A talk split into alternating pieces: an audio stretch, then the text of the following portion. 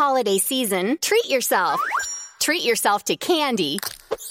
Celebrate the holiday season with the Holiday Crush. They've sprinkled candy with a holiday theme and fun packed challenges every week for five whole weeks, finishing on January 4th. The more challenges you complete, the better your chances of unwrapping delicious rewards. So, are you ready to crush the holidays? Play the Holiday Crush now. Download it from the App Store, Google Play, or Windows Store for free. Terms and conditions apply.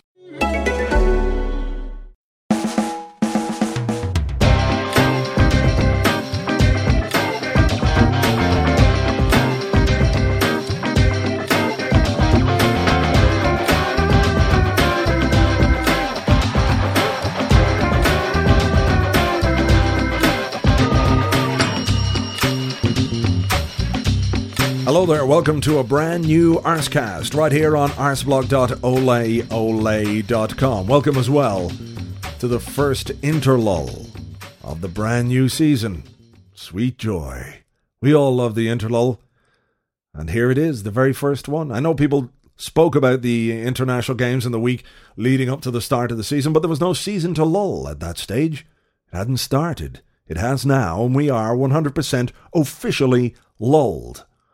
So all we can do is try and pass the time as best we can and pray to whatever God we believe in and make sacrifices. That our players come back injury free from their games and travels.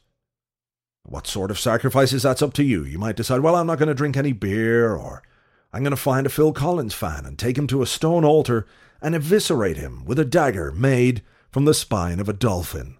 To each their own but whatever gets our players home safe and sound. Uh, it's a quite annoyingly timed interlull, too, because we had that great result against Blackburn.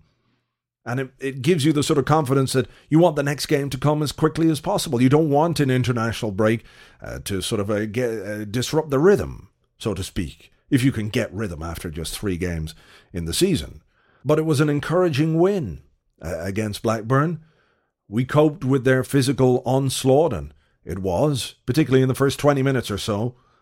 Long throws and free kicks and corners, and they did look dangerous at times. But for the most part, we coped pretty well.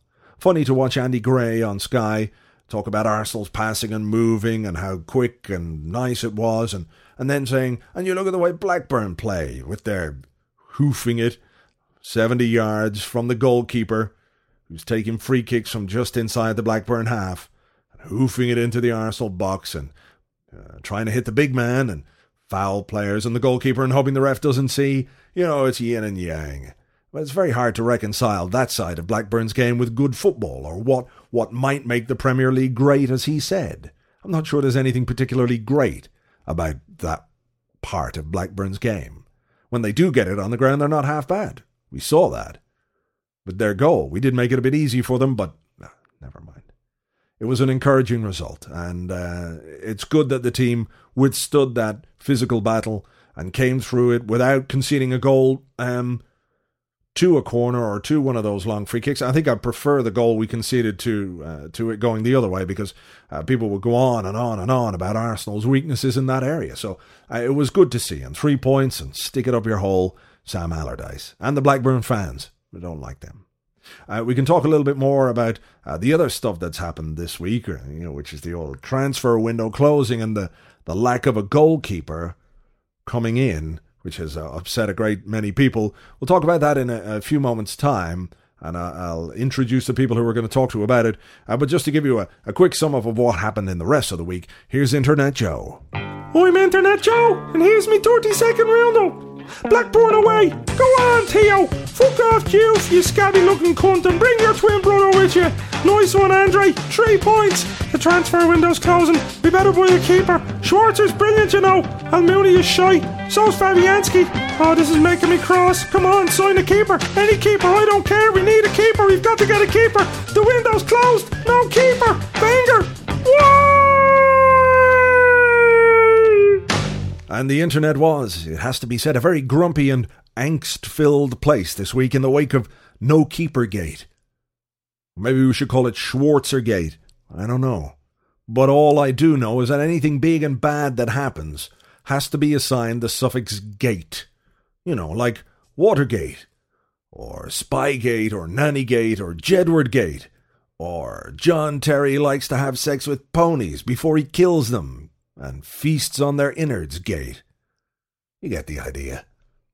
But the world was a very unhappy place when we didn't sign a goalkeeper. When we failed to bring in a 37 year old who was about to retire next season anyway, the world was a terrible place. And more importantly than the world, the internet was a terrible, unhappy place. And more important than the internet, the Arsenal blogosphere, which, as we all know, is the center of our known universe. Uh, you know, I don't want to be the one to have to prove Galileo wrong here, but uh, that's that's just what it is. That was a terrible, sad, distraught, unhappy place because we didn't sign a keeper, and understandable in, in many ways. Uh, but with me now to discuss that and, and many other things, because normally at the start of a season we do a, a sort of a round table season preview uh, Arsecast. Well, we, we decided this season it would be better to wait till the transfer window was closed and we could get a better idea of the squad and all that. And with me to talk about everything from the goalkeeping to Cesc Fabregas to the makeup of the squad in general and the ambitions and potential of this team, uh, I'm pleased to welcome some really great bloggers. Uh, first up, the man from East Lower. Hello there. Hello. We've got Goodplaya, a noisy Goodplaya. Hello.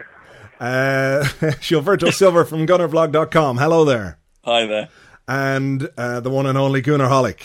Hello there, blogs. Hello, everybody. Uh, let's let's start where I think everybody would expect us to start, and that's the the goalkeeping situation. Um, there's not much point in in stating the fact in that he hasn't bought a goalkeeper.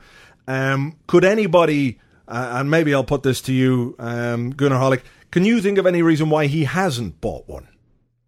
Well, I can think of a couple. Uh, the obvious ones are that I think everybody knows, or it, it, it's so strong a rumour that he was after Mark Schwarzer.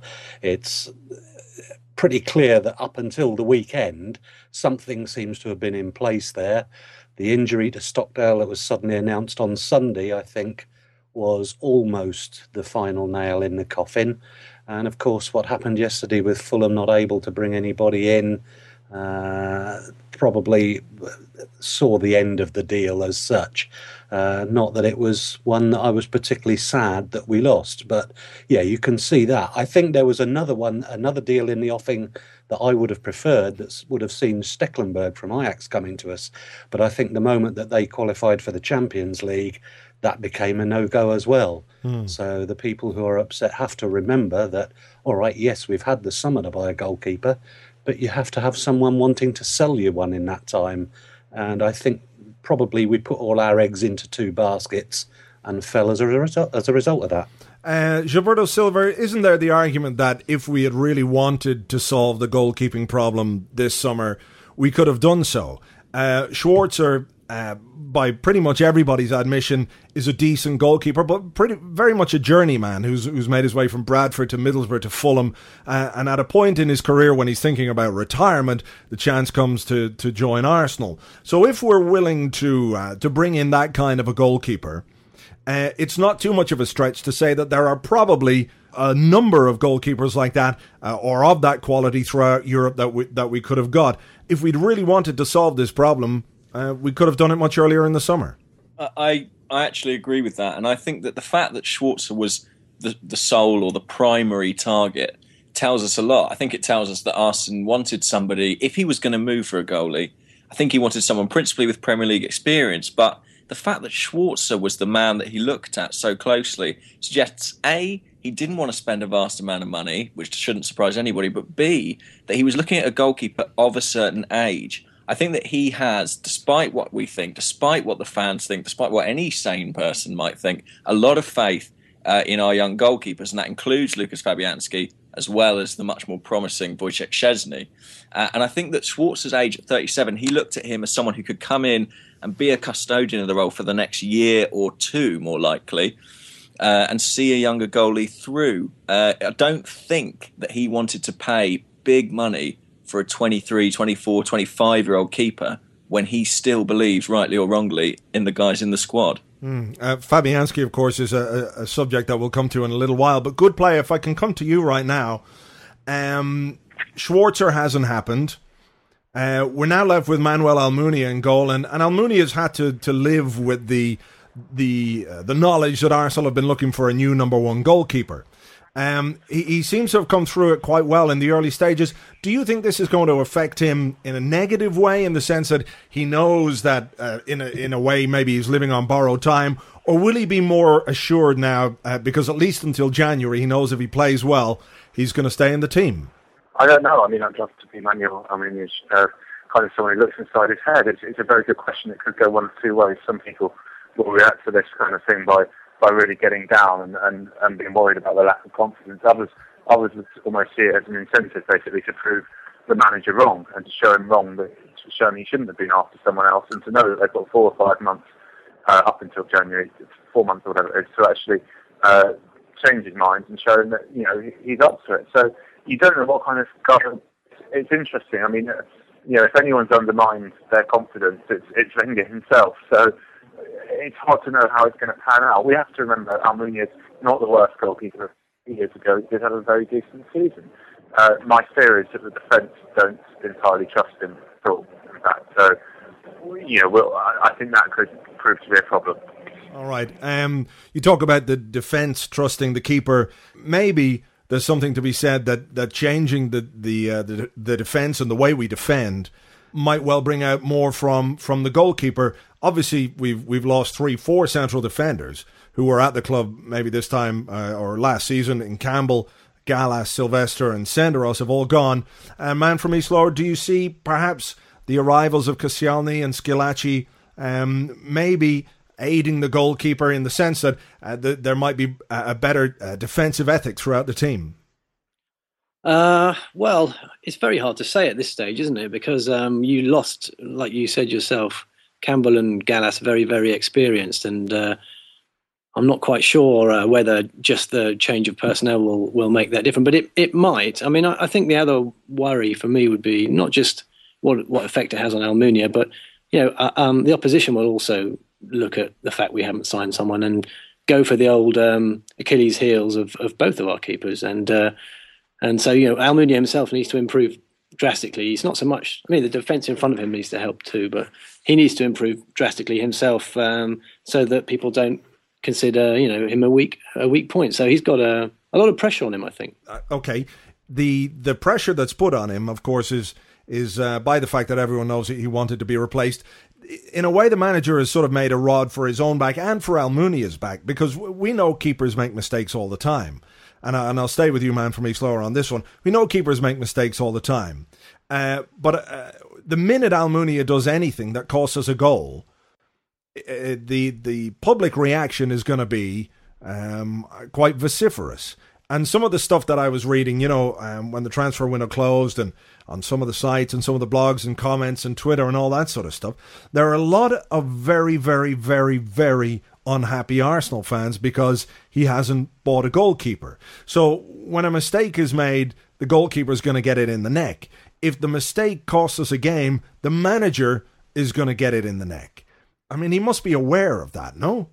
Yeah, you'd think so. You, would think so, wouldn't you? Um, but it's absolutely it's absolutely true. You know, he he uh, by not signing someone, he's put his faith presumably in uh, Almunia, and um, it, it's over it's over to him, and and Wenger must know he'll get it in the in the neck, so to speak. But uh, I guess it, it I'd almost it, that that's one of the reasons almost why um, Schwarzer would have been a good deal is because even though he might not be you know the world class sort of late twenties keeper that some people had hoped for, he would have just represented a change and and um, and a new and a, and a fresh start. But you know, it wasn't to be. So yeah, I think it's going to be difficult if Almunia makes the smallest error. There'll be rumblings. Uh, it's not a nice uh, situation to be in. But you know, it, it, hopefully it'll spur him on. Mm. Um, Goodplaya.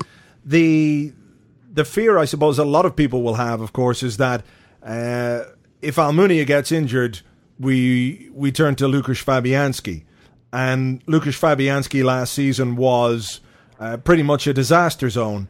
Um, is the manager's faith in him justified in any way? Well, I, I don't think he, uh, faith in terms of what? In terms of him being second choice rather than third or fourth choice? Uh, arguably not. I mean, I don't think he does have a huge amount of faith in him from the point of view of he was definitely going out to buy a goalkeeper this summer. I, I mean, I think what's interesting is that uh, when you well, the Blackpool game, and there's every time Almunia does something less than perfect, there's there's a lot of kind of history of, with that, with the crowd and how they get on his back, and that's not right that they should.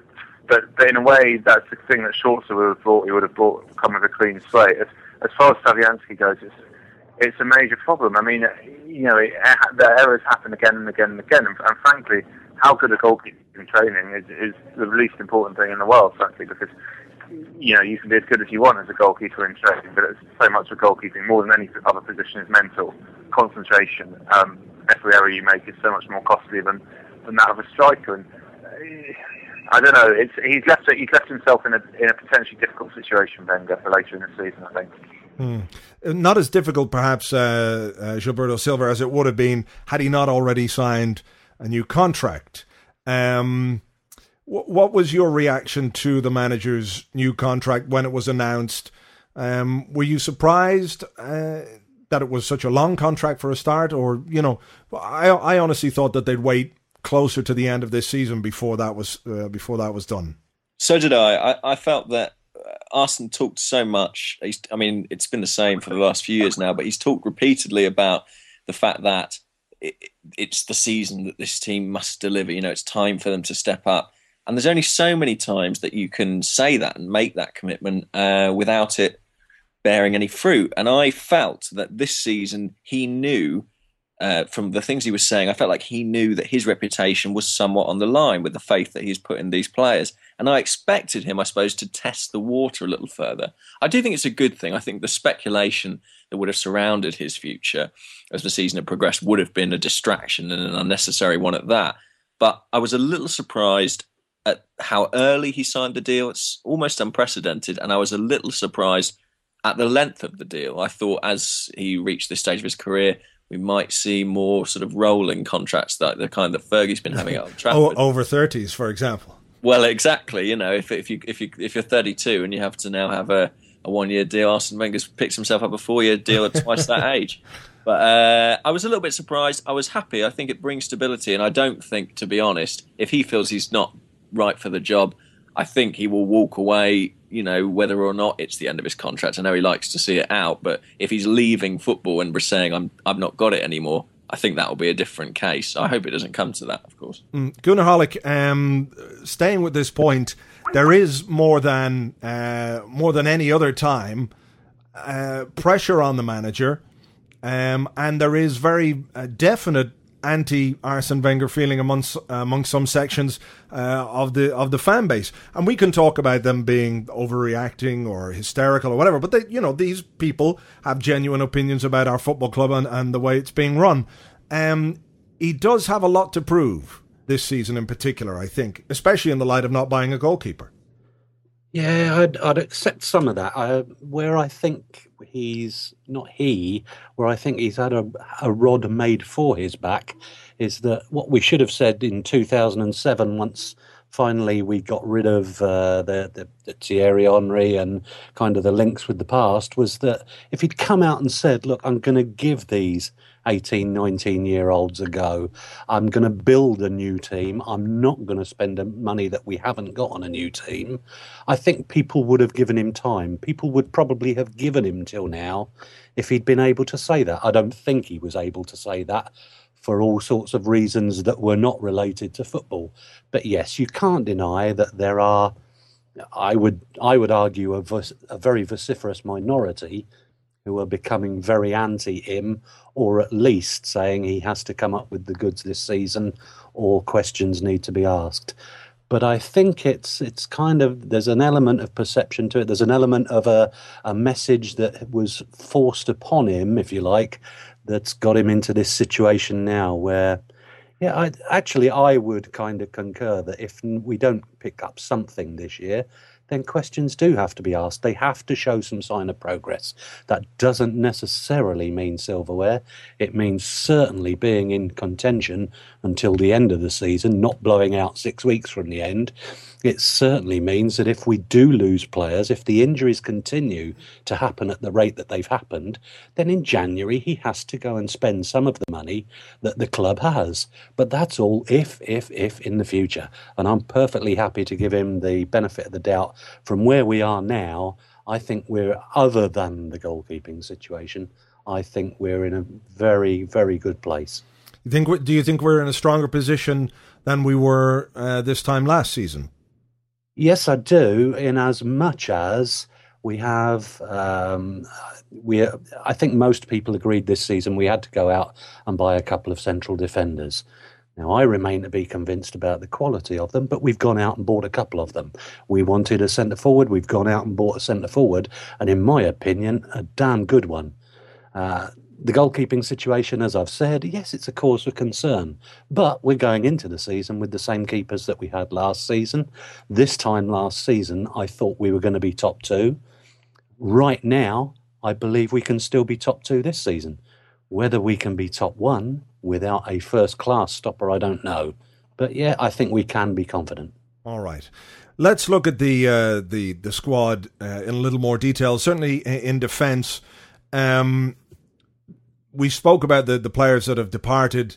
Uh, we haven't really had a, a, good chance, man, from East Lower to look at the players who have come in. Koscielny has come in and done.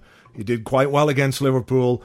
Uh, had a bit of a tough time against Blackburn and was was caught out, I suppose, uh, in a way that maybe a, a, defender who's got experience of the English league wouldn't have been. And uh, Squillaci has come in from Sevilla to add some experience to the defence. Yet still, we haven't seen Johan Djourou this season. Um, how do you how do you think we're fixed in that regard? Because I think in both fullback positions we're we're quite all right. Um, I'm I'm cautiously uh, happy with the with with the two players he's brought in. I think um, you know, and we've said before, there's a lot of scrutiny um, uh, online and everywhere now um, for people to sort of come good immediately. But there always used to be a rule that yeah, you'd give people a few months, even six months, to get bedded in. Um, maybe six months is too long, but I, I, think it's way, way, way too soon to judge um, Koscielny, I think he's had a pretty solid start. And obviously, we haven't seen um, uh, Toto Squillaci.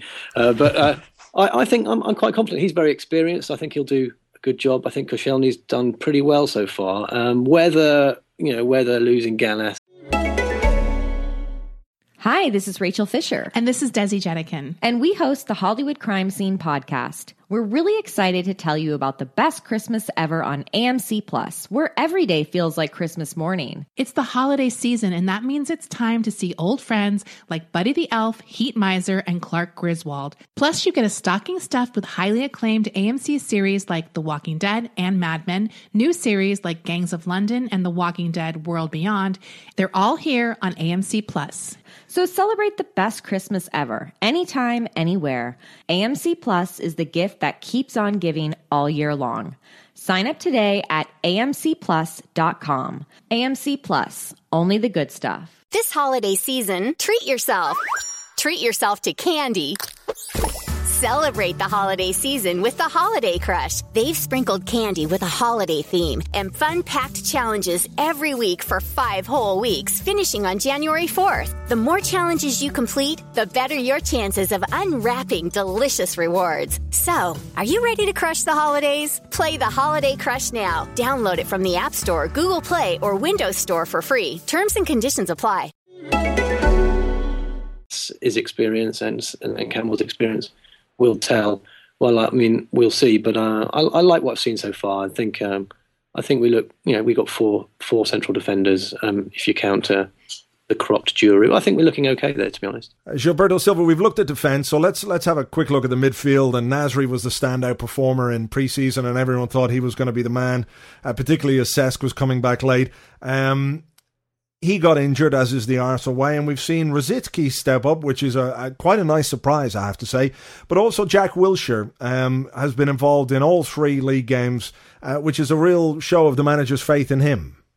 It is, and it comes off the back of a, a really impressive preseason yet again from Wilshere for the third year in a row. Last couple of summers, he was involved with the team all the way through, and then when it came to the crunch, didn't get into the first eleven for the competitive games. And last year, he went out to Bolton, but he's come back. he looks a more mature player. He looks very physically combative. He always was, but he looks strong on the ball. He's playing a quite a deep role in midfield, which is quite surprising. But it's a great learning curve for him. And I think it seems mad now that we ever considered letting him go back to Bolton. He's in the squad, and I think he's probably nipped ahead of the likes of Denilson in the pecking order. And I think that's only a good thing. He's clearly a big, big part of Arsenal's future and probably England's. Goonerholic as well. We have to remember that we've got uh, we've got Aaron Ramsey to come back as well at some point, probably later this year, but certainly into the new year. He'll be looking to come back and, and make an impact, and perhaps the uh, the generation of. Um, I know Ramsey's a, a, talent that we brought, uh, we bought and brought into the club, but there is a generation of young English players uh, that are coming through at Arsenal now, and it's the, the fruit of the academy and all the all the work that has been done over the years by Liam Brady and his staff. Um, you know, I, we all accept football is a, a, an international game now, and Europe has broken down the boundaries. But it is nice to see uh, young English talent make the breakthrough at Arsenal.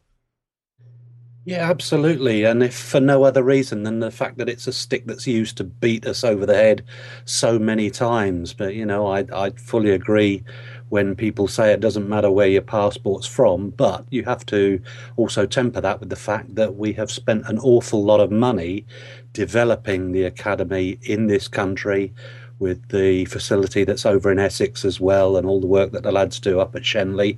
And like you say, it's great to see now. It looks as though we're going to get um, it's not the first fruits of that, but probably the first time that we've had more than one or two players coming through at a time from there. It's going to be very interesting to see what happens. Like you say, when Aaron Ramsey comes back, well, you've got Ramsey now challenging Jack Wilshere and Denilson for the same berth that actually isn't vacant if you've got everybody else fit, but we know that we don't have everybody fit. You've also got the situation with J. Emmanuel Thomas who it seems has refused to go out on loan anywhere. He wants to stay and fight for his place, and nobody is quite yet clear of where his best position will be. And there is a school of thought that says he might make a damn good defensive midfielder. So, yeah, with Gibbs coming along as well, I'm a little bit surprised that perhaps uh, we haven't seen more of Lansbury in pre season and during the early games. But yeah, there's this great clutch of players who is going to be the basis, I think, of the England side four years from now. Whether they're all going to still be with Arsenal is another matter because there are a lot of good players ahead of them, but they're not always fit players. And situations will change from month to month. Mm. Um, and from East Lower, what it does, of course, is keep uh, players like Diaby, for example, and Rosicky and Nasri, and even dare we say it, Cesc Fabregas. Um, when they know that there's young, hungry talent coming up behind them, uh, it makes a difference to how you. I'm not so. I don't suppose it makes any real difference to your motivation week in, week out, but you know, it keeps you on your toes a bit. Well, it's not just that it's young, uh, hungry talent; it's that they're good enough, and I think that's the where the change has been. Uh, they're genuinely good enough to um, to, to, to push on a lot of these players. Uh, so that's really really exciting, and uh, any any competition is is got to be a good thing. And um, it go, you know goes back to the point about the, the goalie. Um, you know, buying him in for a couple of years had we got Schwarzer. I'm not sure I buy that either. I think ultimately the more competition, the better, irrespective of the age. And uh, if it spurs them all on to play better, that's brilliant, and so so it should be. Um, I just hope Ramsey comes back as uh, um, as good as he was looking before his injury. Mm. Let's uh, touch on before we look at the four positions. Let's touch on Cesc Fabregas, and I'll stay with you. Um, he was taken off against Blackburn, and it wasn't long before the well, he didn't really look like he wanted to be there. Uh, people started uh, uh, spouting off. Uh, that's something we're just going to have to live with, though. I think this season, isn't it? It is. It is, and uh, the only way that the, those rumours um, will die down is is uh, is in the way he plays on the pitch. So yeah, let's just give him a bit of time.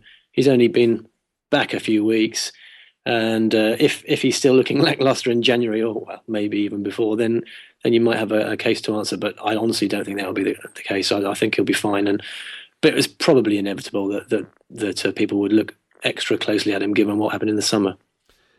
Gilberto Silva, uh, forward positions, and Chamakh uh, has come in. Eduardo's gone out, which was a bit sad, but Chamakh has come in, and uh, I suppose when he has Bendtner fit and Van Persie fit, and I know this is probably a bit fanciful to even consider that they might all be fit uh, at the one time.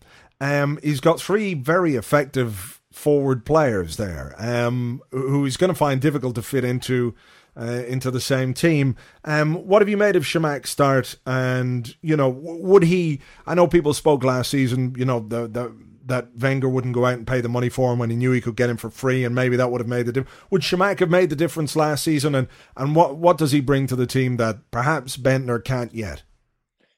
Well, I think uh, for one, he's got a much better injury record. I mean, Chamakh played a lot of games for Bordeaux. Um, depending on what you believe on Twitter, and I'd suggest probably don't believe anything, Bendtner could be out for some time still. So having Chamakh around is a great thing. Uh, obviously, last season he would have been a massive bonus because we were at a point where we were playing, you, you know, the pygmy in the middle. Andreas Arshavin was playing up front, uh, which was a a, a, nightmare period. I mean, he sort of tried for a bit and then quite clearly gave up when one could almost understand why. Uh, with Chamakh, he brings so much physical presence. I was impressed by him in pre-season. Uh, he's had a good start, scored a great header uh, his, on his home debut, great as a sub last week. He gives us an option that is different to Van Persie, but what he gives us that Van Persie also brings is someone who can hold the ball and retain the ball in the final third. And I think it's a great signing and a huge, huge boost because, as we've already seen this season, Robin is liable to miss games. uh, same as it ever was. I mean, let's leaving aside then the whole uh, the the goalkeeping issue. Uh, are you know as a as a trio, a triumvirate? Are you are you happy enough with the makeup of the squad? Is does anyone feel we're missing something from somewhere? Uh, I, well, I mean, I, I, I veer wildly from being hugely optimistic and being a little bit pessimistic, but maybe that's just my nature. I think we've got a very strong squad um, with a few question marks. I don't need to. Uh, we've already spoken about them, but but by and large, I'm really really I'm really pleased with what we've got and, and how we've started, and um, uh, it's going to be an exciting season. I don't know. I don't know uh, whether we will have the strength to, to win the league, but I think we've got a, a, a really good chance to uh, compete very well. Gunnar what do you reckon? I think there's one other concern uh, that probably most people would share is that if anything happens to Alex Song, we were just talking uh, and, and, full of praise for Wilshere for playing back there, for DRB for for playing a little bit deeper in early season, but at the same time, these these two are not doing the job that Song does for us, and if he is missing for any length of time, I wonder just who's going to be able to come in and produce what he produces for a side that dreams of winning the championship. Mm. That's my only fear. Isn't it a case though that that maybe last season we were playing with Song as as the only holding midfielder, and this season uh, the way it looks is that we've we've started with this uh, double pivot thing. Uh, with two slightly deeper uh, central midfielders and, and let's say Rosicky or Cesc uh, playing in that in that role ahead. So uh, while Song remains obviously an important player, you know he's not tasked with the entire responsibility of shielding the back four. I agree entirely with that, um, but I think it's kind of been forced, well, not forced on us, but we've been allowed to do it because until Saturday we didn't have both Van Persie and Chamakh available. And I think what Saturday showed us is that if they're both available, we have to find some way of getting them onto the pitch, which may cost you one of those deeper lying players. I suspect what will probably happen in the end is that Van Persie will find himself, or the two of them will find themselves alternating between one of the flank positions and in the middle. But of course, this weekend, this Saturday, that wasn't an option because of the form that Walcott's been in, mm. and because the boss decided that Arshavin gives us something on the left that nobody else does. I, I, thought it was a bit harsh on Chamakh, but that's another subject altogether. So yeah, I, I don't know that we're going to be playing with two deep lying midfielders all season. Is my main point. Gilberto Silva, thoughts on that? Well, I agree. I think actually the the thing that that that seals it for me is that we've not yet seen an Arsenal team with Samir Nasri and Cesc Fabregas fit. I do think that Arsene will toy with the idea of playing them both in the middle. They've been so good there, and I think that if you're doing that and then you're looking at how am I sort of adding some steel, you probably only got room for one of Song or Diaby, and it will be Song from those three. So I think we could see that in some home games. What worries me about the squad is less that defensive midfield area because I agree that to an extent that you can pack it out with numbers. What worries me is more at the back. Uh, I think we've signed two centre backs who are undoubtedly good players. Laurent Koscielny and Sebastian Squillaci, they come with some degree of pedigree, but they both got pedigree in Europe and not in England. Johan Djurou's barely strung, a, you know, a few games together in the Premier League. If anything, God forbid, were to happen to Thomas Vermaelen, we do not really know what we have at the back. We have three unknown quantities, and whether two of those could combine to form an effective enough partnership I just don't know. Uh, if we'd signed a defender of Premier League experience, a, a known quantity, I'd feel slightly more secure. Mm. I just hope that Thomas Vermaelen continues to look, you know, as hardy and resistant to injury as he has for the majority of his Arsenal career. Mm. I mean, the, the, same argument could have gone this time last year when we said, well, we've no idea what this Vermaelen bloke is like, and we've just sold Kolo Toure. And True. after that, we've got, you know, Senderos, who was on his way to Everton, and that didn't happen, and, and Mikael Silvestre. So I think generally, in terms of the central defensive area, we, we're, uh, we're, we're perhaps better off than we were this time last year. And Squillaci's an interesting one, I think, because uh, he's just gone 30. Um, he's played in France, he's played in Spain, has done well in the Champions League, has, has played in a team that's gone all the way to the Champions League. And I wouldn't be surprised, to be honest, to see Squillaci play more in the Champions League than Koscielny, certainly at the start of the season. That wouldn't surprise me either. I mean, like I say, this is a guy who's played Champions League football, he's played a Champions League final, he's got caps for France. Koscielny is uncapped and only has one season of top flight football behind him. So, in those big, big games, in those big arenas, it wouldn't surprise me to see Arsene Plump for the experience, man. All right, uh, man from East Lower. Very quickly before we before I come to the final uh, part of this, uh, Theo Walcott's start to the season is better than I think uh, any of us expected. Um, he spoke in the summer about reacting to being left out of Fabio Capello's squad, and I read the article uh, after he did the press conference with um, with England, and he spoke about how he stays behind doing extra training with Sagna. They're practicing the overlapping. They're firing in crosses at Chamakh. Um, do you think perhaps there was a, a, a sense, maybe uh, not entirely his fault, that it all came a bit easy for him? in the sense that, you know, at 17 years of age, he was plucked from Southampton and a big fee paid for him, and brought to the World Cup, and all of a sudden he has a reputation um, which isn't based on what he's done on, on the football pitch. And maybe the the uh, the omission from England's World Cup squad, regardless of, of how England did uh, in South Africa, was possibly one of the best things that could have happened to him. Yeah, I I, think um, I think it's probably also if you look at how England actually performed in the World Cup, then it was a blessing in disguise. But yeah, he, he big. He was a most expensive teenager, um, and you know of all time. Uh, he uh, he was in the World Cup when he probably shouldn't have been. So there was a lot of pressure on him. But at the same time, um, I do think at, at, 21, it's it's it's too easy to uh, too easy and too soon to write someone off at 21, and um, you're just learning your trade still. So uh, this knockdown, added determination, and an extra year under his belt, you know, it's it's all looking good for him, and uh, I'm really glad that he's uh, he's come back. He's got to stay fit. That's the main thing because uh, he's been too injury prone and he's been too stop start. And if he stays fit, I think it's it's looking really really promising for him.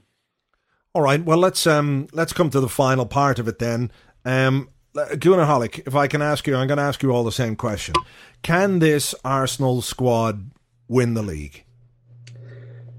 Uh, uh, yes, I'm going to say absolutely yes, because you're asking me, can they win it? Ah, if you would have asked me, do I think they're going to win it? I have to say I would err 70 30 against because of the goalkeeping issue and because of my fear what ha- might happen if anything were to happen to Song. But let me, people would be upset if I wasn't upbeat about the answer to this question. so let me just say where, where I was this time last season, I made the hideous mistake of discounting Manchester United from the calculations. And I said I thought we would finish top two. Mm. Uh, and it worked out. The team I expected to win it won it. This season, I also thoroughly expect us to finish top two, but I wouldn't choose between either Chelsea or Manchester United to be the biggest rival. I don't think they'll both be there, but I do think that we and one of them will be in the hunt. Uh, whether we get the final, the top spot, is anybody's guess. That's what happens when you the nerves build in March, April, mm. May. But from where we are now, yes, we absolutely can win it, and we will be competitive. All right, uh, Gilberto Silva, are your thoughts on that, and, and possibly some some European thoughts? I think, uh, well, I think we are capable of winning the league. Certainly, um, I don't know if I'd go so far as to say that we will, uh, but we have the capacity. I think we'll need a, bit of luck and a few players to pick up their performances, particularly the goalkeeper, and we'll need to protect him better than we have in previous seasons. Uh, on the European front, you know, it's it's anybody's game. It's a cup competition, and we were unlucky last year in that we drew a team who were playing phenomenal football, and I, I can't think of a side mm. uh, who, who would have been able to withstand them. Honestly, they were quite outstanding, and also they were probably the worst team for us to play because as much as you can say, well, we could attack them, we could get at them, we're not a team who's going to sit back and and park the bus, you know, in the way that Inter Milan did. We're just not really capable of that kind of football. Yeah. Uh, if we get lucky with the right draw, we've got plenty of motivation. It'd be great to be in a London Champions League final, and uh, it just it's just a question of who we play. But the group stage certainly, you know, bodes well. Uh, man from East Lower. Uh, I I think we will be more competitive than we were last year. We, I hope we will stand the pace a bit better. But but hang on, sorry to interrupt you, but when you say stand the pace, we were well, more or less in it until exactly. the final four games. So you're talking about just keeping it going right till the well, final we, day of we the season. More, we were more or less in it, but we, we sort of had we t- sort of we, we were out of it a couple of times during the season and fought back. Um, and I, I, just think we'll be a bit more um, consistently uh, competitive. Yeah, a bit more consistent. I, I, I, really do think we will. Another year under the belt of a lot of these players, and um, so I'm expecting us to be up there near the end. I, I, really am. As to whether we will win it, I mean, I'm, no, I'm not going to go and say we'll win it. I, I, I, actually think we probably won't. But as long as we're up there fighting, and um, uh, at the end, I'll, I'll, be I'll be happy. I think I think that's really all you can ask for. There's no guarantees, are there? No, absolutely not. All right. Well, listen, gents. Uh, thank you very much for your time, Goonerholic. Thank you. Thank you very much, blogs. Uh, Gilberto Silva from gunnerblog.com. Thank you. Uh, the man from East Lower. No problem. You're welcome. And lost somewhere in a train tunnel in Berlin is uh, is Goodplaya. I don't know what happened to him. We lost him along the way, but uh, apologies for that. Um, thanks, gents. We'll talk to you all soon. All right. See you. Bye bye. My thanks to the guys. You can find them all at their respective blogs goonerholic.com, gunnerblog.com, eastlower.co.uk, and goodplaya.com. And apologies to Goodplaya for losing him about halfway through that. He was abroad and it could have been roaming, could have been train tunnels, could have been solar flares, but I suspect he found himself a sexy party. And sure, who would blame him? At some point this season, I'm going to try and do a live Arsecast. Frightening and all as that might be, a live Arsecast in which we can discuss things and take phone calls without being Talk Sport or 606 or anything dreadful like that. This is the Arsenal blogosphere, after all, the centre of the known universe. So we'll try and do it well and proper. Uh, the only problem I have is I have no idea whatsoever how to do it.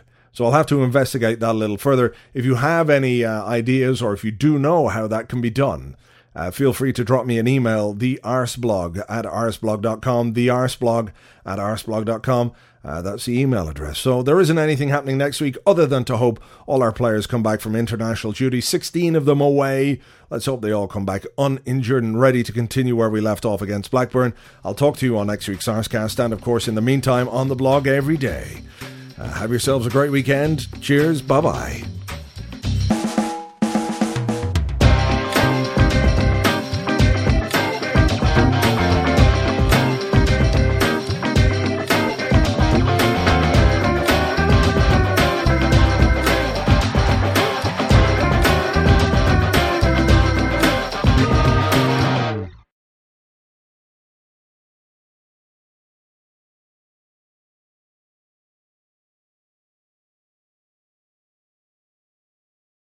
I was sitting there watching reruns of Boston Legal, wishing I was Denny Crane when he walked into the office, tall and French with his glasses. What do you want? I said. I need you to do a job for me. I'm thinking of signing a guy for my football team, but I need the lowdown, the inside info. I need you to get it for me. All right, I said. I'll call you when I got something.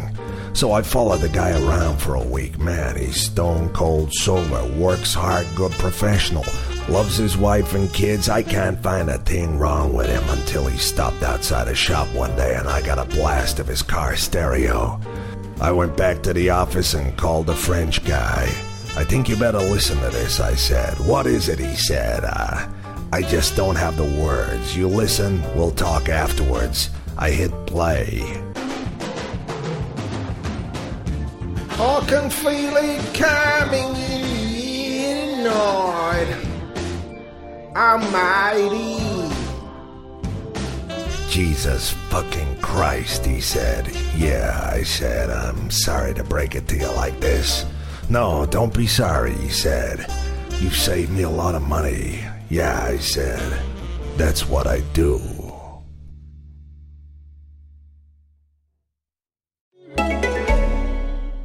Holiday season, treat yourself. Treat yourself to candy. Celebrate the holiday season with the Holiday Crush. They've sprinkled candy with a holiday theme and fun packed challenges every week for five whole weeks, finishing on January 4th. The more challenges you complete, the better your chances of unwrapping delicious rewards. So, are you ready to crush the holidays? Play the Holiday Crush now. Download it from the App Store, Google Play, or Windows Store for free. Terms and conditions apply.